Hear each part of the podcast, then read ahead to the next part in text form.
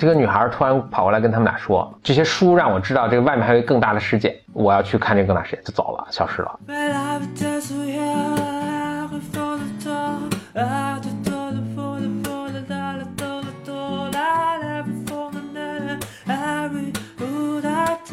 欢迎来到新的一期《Blow Your Mind》，两个人的公路博客。大家好，我是峰哥何峰，我是简丽丽。就是你还记得咱们上次准备过另一期节目，然后里面提到了《驴皮记》这本小说了。嗯嗯，那当时也没有没有机会说的更详细嘛，我就回去看了看《驴皮记》呀，看了看巴尔扎克，我觉得还挺有意思的。我给你分享一下啊，小背景啊，就是《驴皮记》是巴尔扎克的这个人间喜剧这个巨著红浩瀚巨著中的这个一部作品了。呃，《驴皮记》故事是这样的，就在巴黎有一个年轻人。他这个好赌，他在赌博中呢就输输的一分不剩了。这个故事开头啊，就是他输的一分不剩了，他就也不想活了，就想跳河，跳河自杀。但是他又不想白天跳，他怕被别人把他救上来，所以他就想等到晚上再去跳。他就在这个街上闲逛，就杀时间。不小心呢，就或者无意中呢，就进进到了一个这个卖古董的一个一个店铺里。这这里面就花了很多篇幅讲他在古董里看的各种乱七八糟东西啊。但是呢，真正跟故事相关的是，他看到一张这个驴皮，驴就是毛驴的这个这个皮，这个皮呢上面还有一些这个东方的这种文字啊什么。这个店铺的老板就跟他说，说这个皮呢是一张神奇的皮。实际上，这这篇驴皮记，英文法文叫驴皮记啊，那翻成英文叫做神奇的皮。你这我想说猪皮，叫鸡皮，the the magic skin。这个店的这个主人啊，也是个挺挺神叨的人，就跟他说说，哎，这个这上面文字写什么呢？就说这个这个驴皮有点像阿拉丁神灯似的，它能够满足你的欲望，满足你的愿望。嗯，但是呢，它没满足你的愿望的时候呢，它这个皮就缩一点，慢慢慢慢的，直到直到有一天这个皮缩没了，就是你就死了。这个你你做这个驴皮的主人就死了。嗯，这个我们这位年轻的主人公，年轻主人公叫做。Raphael 叫拉拉斐尔吧，应该是啊，Raphael 法国人嘛。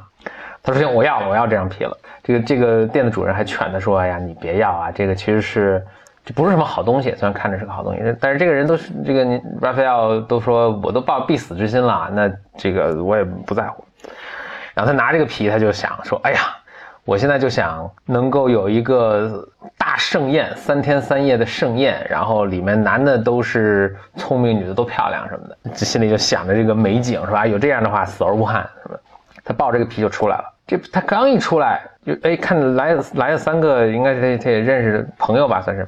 说哎，你哪呢？我正找你呢。他说什么事儿啊？他说说那个谁谁谁，反正就当地的一个这个呃非富即贵的人，说正在正在扔一个 party，正在举办一个大 party，我们要庆祝，应该是这个就跟背景有关了，应该是庆祝他们七月法国的七月革命，呃，就是反正七月革命的胜利。嗯，然后我说我们正想找你一起去呢，一起去。他说好啊，去啊，就一起去了，就就他的他的愿望就实现了，就在那儿。极尽笔墨，极尽笔墨描述咱们这盛宴怎么盛，然后来的这个男的都是这个往来无白丁，谈笑有鸿儒，都是特别特别吸引人的对话。然后来了很多很漂亮的女生什么的，其实有些女生对故事情节还有些推动啊，就不细说了。他的愿望就实现了。这个小说分三部啊，第一部就到这儿就结束了。第二部的时候，还是在这个呃盛典上，这个 Raphael 这个这个小伙子呢，就跟他的一个好朋友跟他聊自己的身世。所以第二部基本上是是完全是他个人的生活，从从他幼年的家庭到他怎么会跑到这个 party 上的这么一个过程，嗯，也是非常繁琐和复杂。但简单来说呢，就是他老爸特别特别严厉啊，他什么？酗酒，嗯，对，特别严厉，特别严厉，这一好像还想让他当学法律。好像还想让让他学法律什么？不，这这个跟那个作者的生平也有一定关系。就是布尔扎克哈，他爸也是想让他学法律，嗯，然后他自己不愿意嘛。反正他爸学法律，然后反正很多细节就比较重要，大概就是这么两点。就是他呢一直在巴黎，呃，租着一个房子住。觉得这个房东呢，这个人也什么，这命运不是很顺利吧。房东有一个女儿，这个女儿呢叫 Pauline，Pauline 其实很喜欢这个 Raphael，但是 Raphael 其实并不喜欢 Pauline。Raphael 呢是特别，呃，喜欢一个特别，反正我就爱慕虚荣吧，喜欢一个一个有贵族血统的，在巴黎上流社会就是特别吃得开的这么一个，就叫 socialite，就是交际花嗯，然后他就用用各种方法去那个去试图接近她呀，试图去 impress 这个女生啊。就这女生其实也完全就不爱理他。大概整个这个故事的第二部都在讲这些这些烂事儿。OK，其实，在第第二部 party 结束的时候，我记得应该是这样，就是就他讲完他自己身世生平啊，身世生平基本上就是基本上就是他不断的追求这个女的，然后这个女的反复不理他，什么就大概这样。然后跑令呢，一直暗暗暗中爱慕他，但是呢，他其实也就对跑令不感兴趣，大概这么一个过程。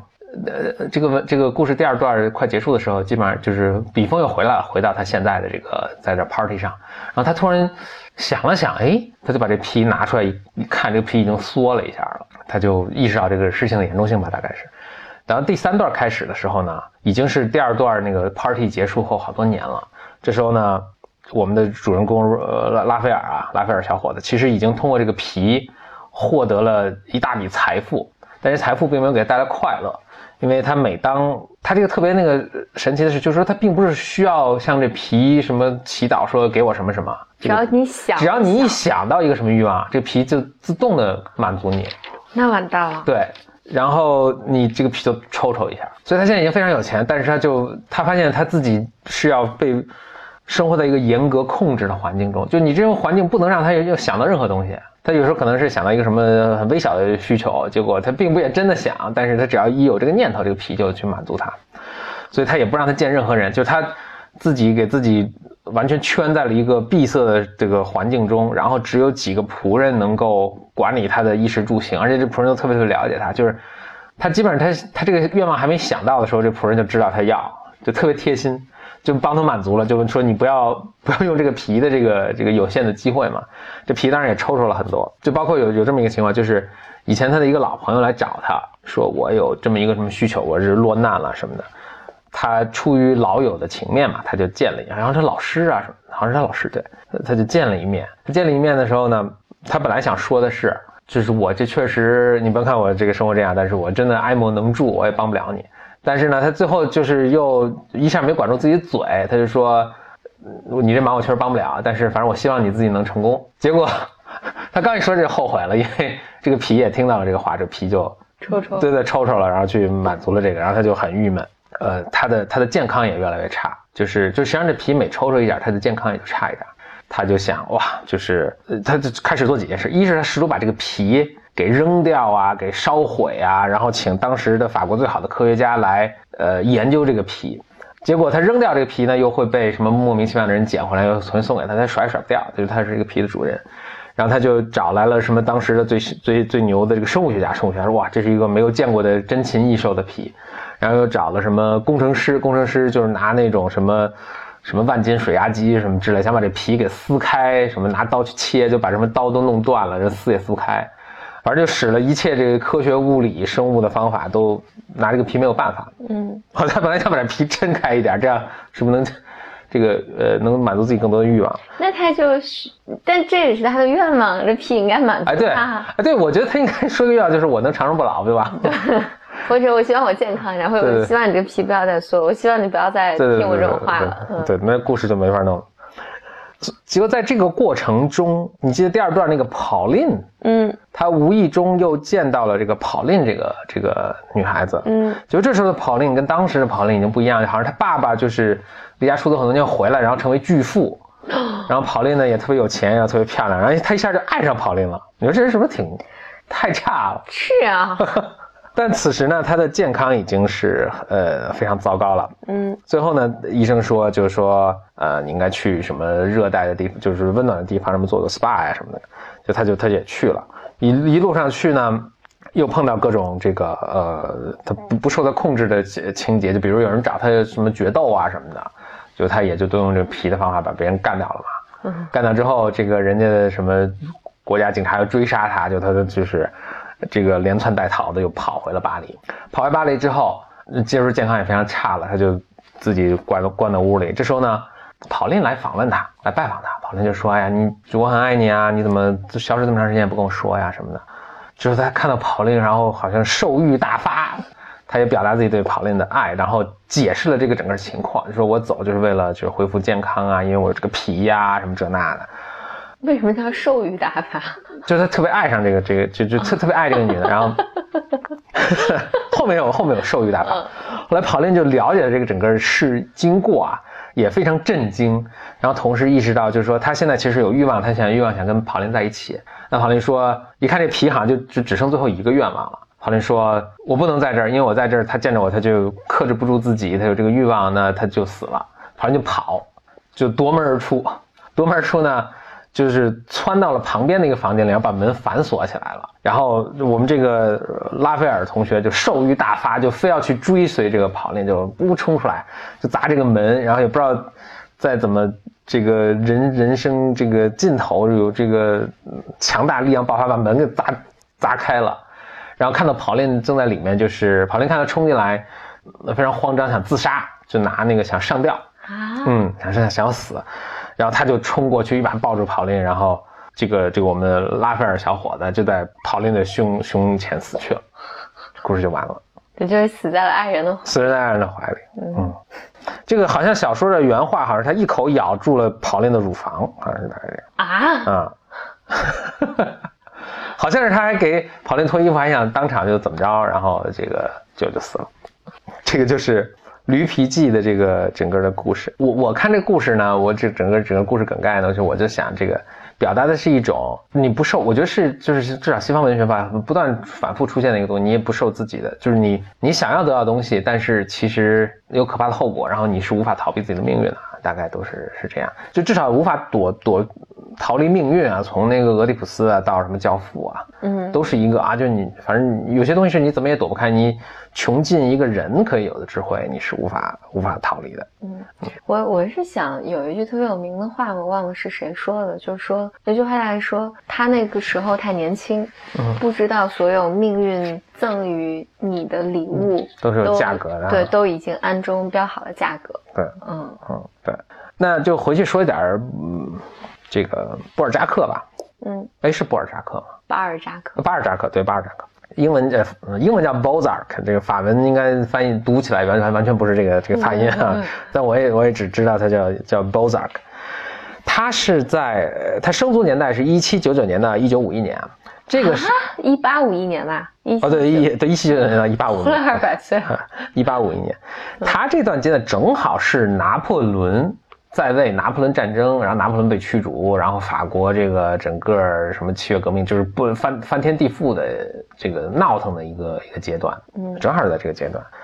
反正他的作品也有很大特点，他特作品被誉为是欧洲什么现实主。Realism 那应该叫什么？现实主义。现实主义啊的这个创始人之一，就是他写东西都特别细，嗯，就是描述了这个人的场环境，一个东西什么样。所以说读他的书是非常非常无聊的，过于详尽了。但是确实把当时整个，他也很善于观察嘛，所以把人啊，这个东西啊，社会啊描述的非常详细。但是读起来是不是特别有意思的一个？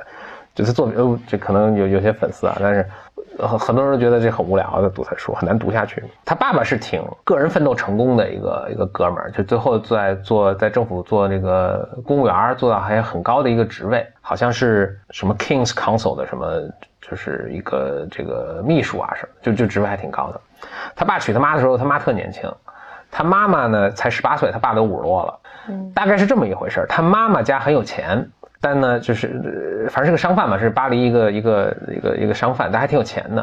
然后他爸爸呢位居高职，他爸爸呢，呃，帮助他妈妈都不是他妈妈家，因为他妈妈家的朋友什么，反正解决了一个什么，搞定了一个事情吧。就为了感谢他，就把他妈妈嫁给他，好好像是这么回事啊。就他妈妈也很郁闷啊，应该不能说很爱的自己的这个老公。那说到布布尔扎克本人，布尔扎克本人呢也是去的这个索邦，应该是叫枫丹白露嘛，是，嗯，反正巴黎大学就是当时反正很好的大学。然后他爸一心想让他读法律，就他毕业之后呢，还真的就去一个律所去实习，实习完了之后就铁定了说我就不要读法律，就就跟家里崩了。他说，然后家里问要干什么，他说我要当作家。人家里疯了，他就他自己当作家了。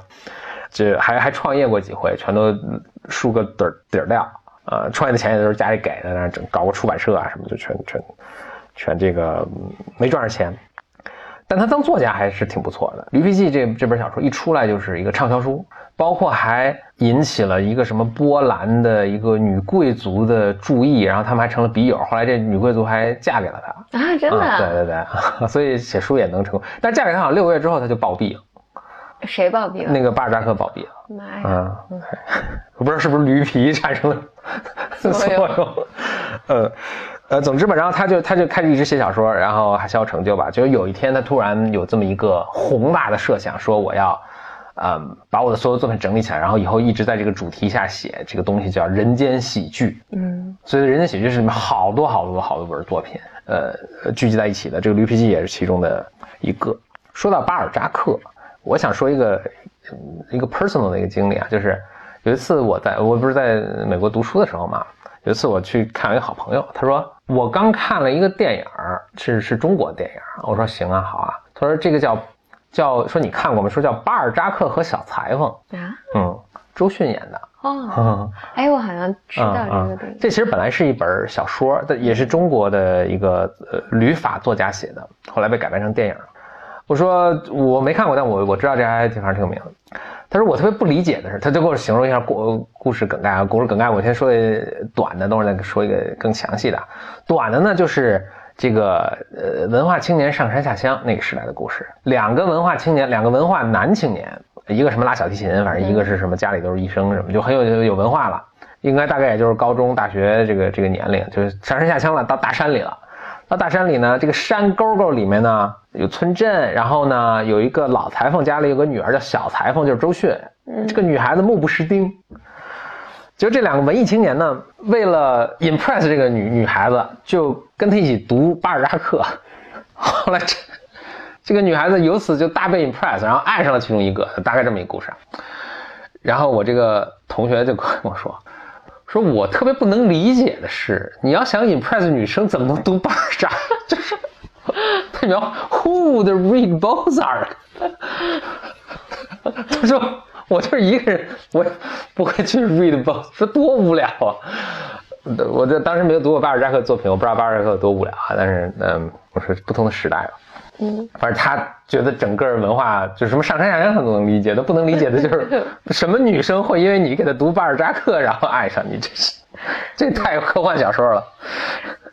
话话说你这么说，因为我我昨天晚上看了一部法国电影，嗯，就是叫《一个小小的白色谎言》，嗯嗯，就是这种风格。对对，整个电影就是两个多小时。他当然，我后来看了看，我大概看了一个多小时的时候，实在是。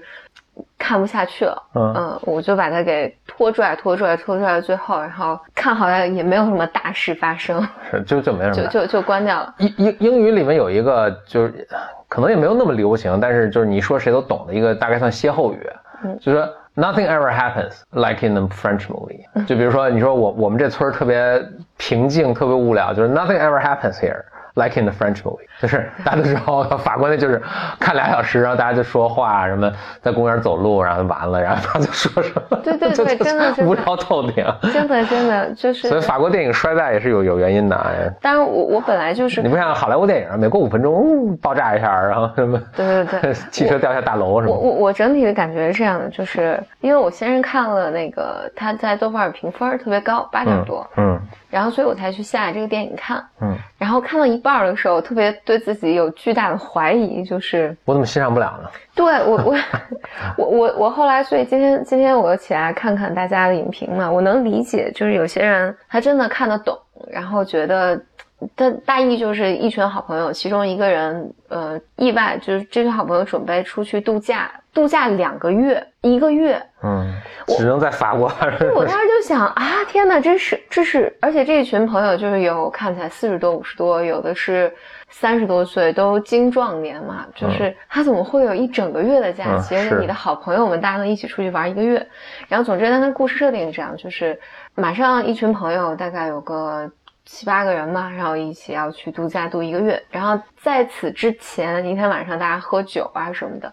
然后其中一个人骑摩托清晨出去就被撞了，嗯，就被撞进医院了。然后这群朋友就回来医院看他，这这个人真的被撞的特别的，就生命危在旦夕，放在 ICU 里面。然后后来这一群朋友就考虑说，我们还要不要去度假？不应该去度假了，他在这儿。然后但有人会说。就我们待着，我我们在这其实也什么也做不了，嗯，不如我们还是去度假吧。就说把一个月的假期缩短成两两周，然后当然就是在整个过程里面，大家就开始发现里面这些人开始有变化，嗯，就他们生活里面其其中一个是他们认识了十五年了，然后一个男性在这个时候对另外一个男性，他们都彼此的家庭人一起来来度假。这个男性跟另外一个男性说：“说我发现我爱上你了，我其实也并不是同性恋，但是我就对你有这个炙热的情感。”就是每个人他的生活都开始有些细微的变化，他们开始去讲一些以前不曾说过的话。但是呢，整个过程就是他们吃饭啊、看电影啊，有人很不爽啊，说后面有黄鼠狼啊，然后出去就就就就开开船去游海啊，就整整个电影全是在这个下面进行的。就我我觉得可能看美国的电影比较多，就是你就觉得得有得有点什么事儿发生吧，那没有。嗯，什么什么什么也没有，然后所以我看了一个多小时的时候，我当时想啊天呐，然后我就开始往后拖，往后拖，然后看到最后也没有什么大事发生。嗯，这这个传统可能从巴尔扎克时代就开始。嗯，对，然后就是描写的特别细。嗯，然后所以后来我回来看豆瓣上的影评，大家可能看得懂的，就是大家就非常的有触动，就是说就描述了每个人的这种细腻的情感的变化。嗯。但是在我看来，就是什么也没发生。嗯，所以后来说这个巴尔扎克和小裁缝这个这故事吧，也听见听见咱，我刚才基本上说了一半了。就上山下乡，两个文艺青年男青年到村里，就认识了这个尚尚且不是文艺女青年的小裁缝，嗯，就村姑吧，周迅。就周迅就听他们讲读读这个外国文学小说，这外国文学小说好像是一个也是被打倒的这个知识分子，好像偷偷藏着的。然后他们就开始读，就先是这俩文艺男青年开始读，觉得特好，就给这个女青年可能不识字吧，就读给他听。